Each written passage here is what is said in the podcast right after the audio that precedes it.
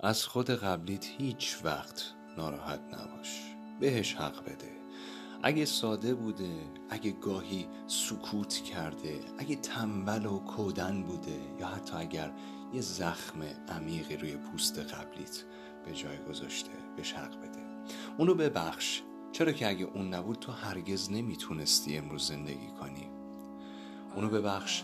ازش بگذر و ازش تشکر کن. چرا که اگه اون نبود تو هیچ وقت امروز اصلاح نمی شدی. دوستش داشته باش حرس گذشته تو نخور و ازت خواهش می‌کنم به گذشته خودت صلح کن و در آرامش زندگی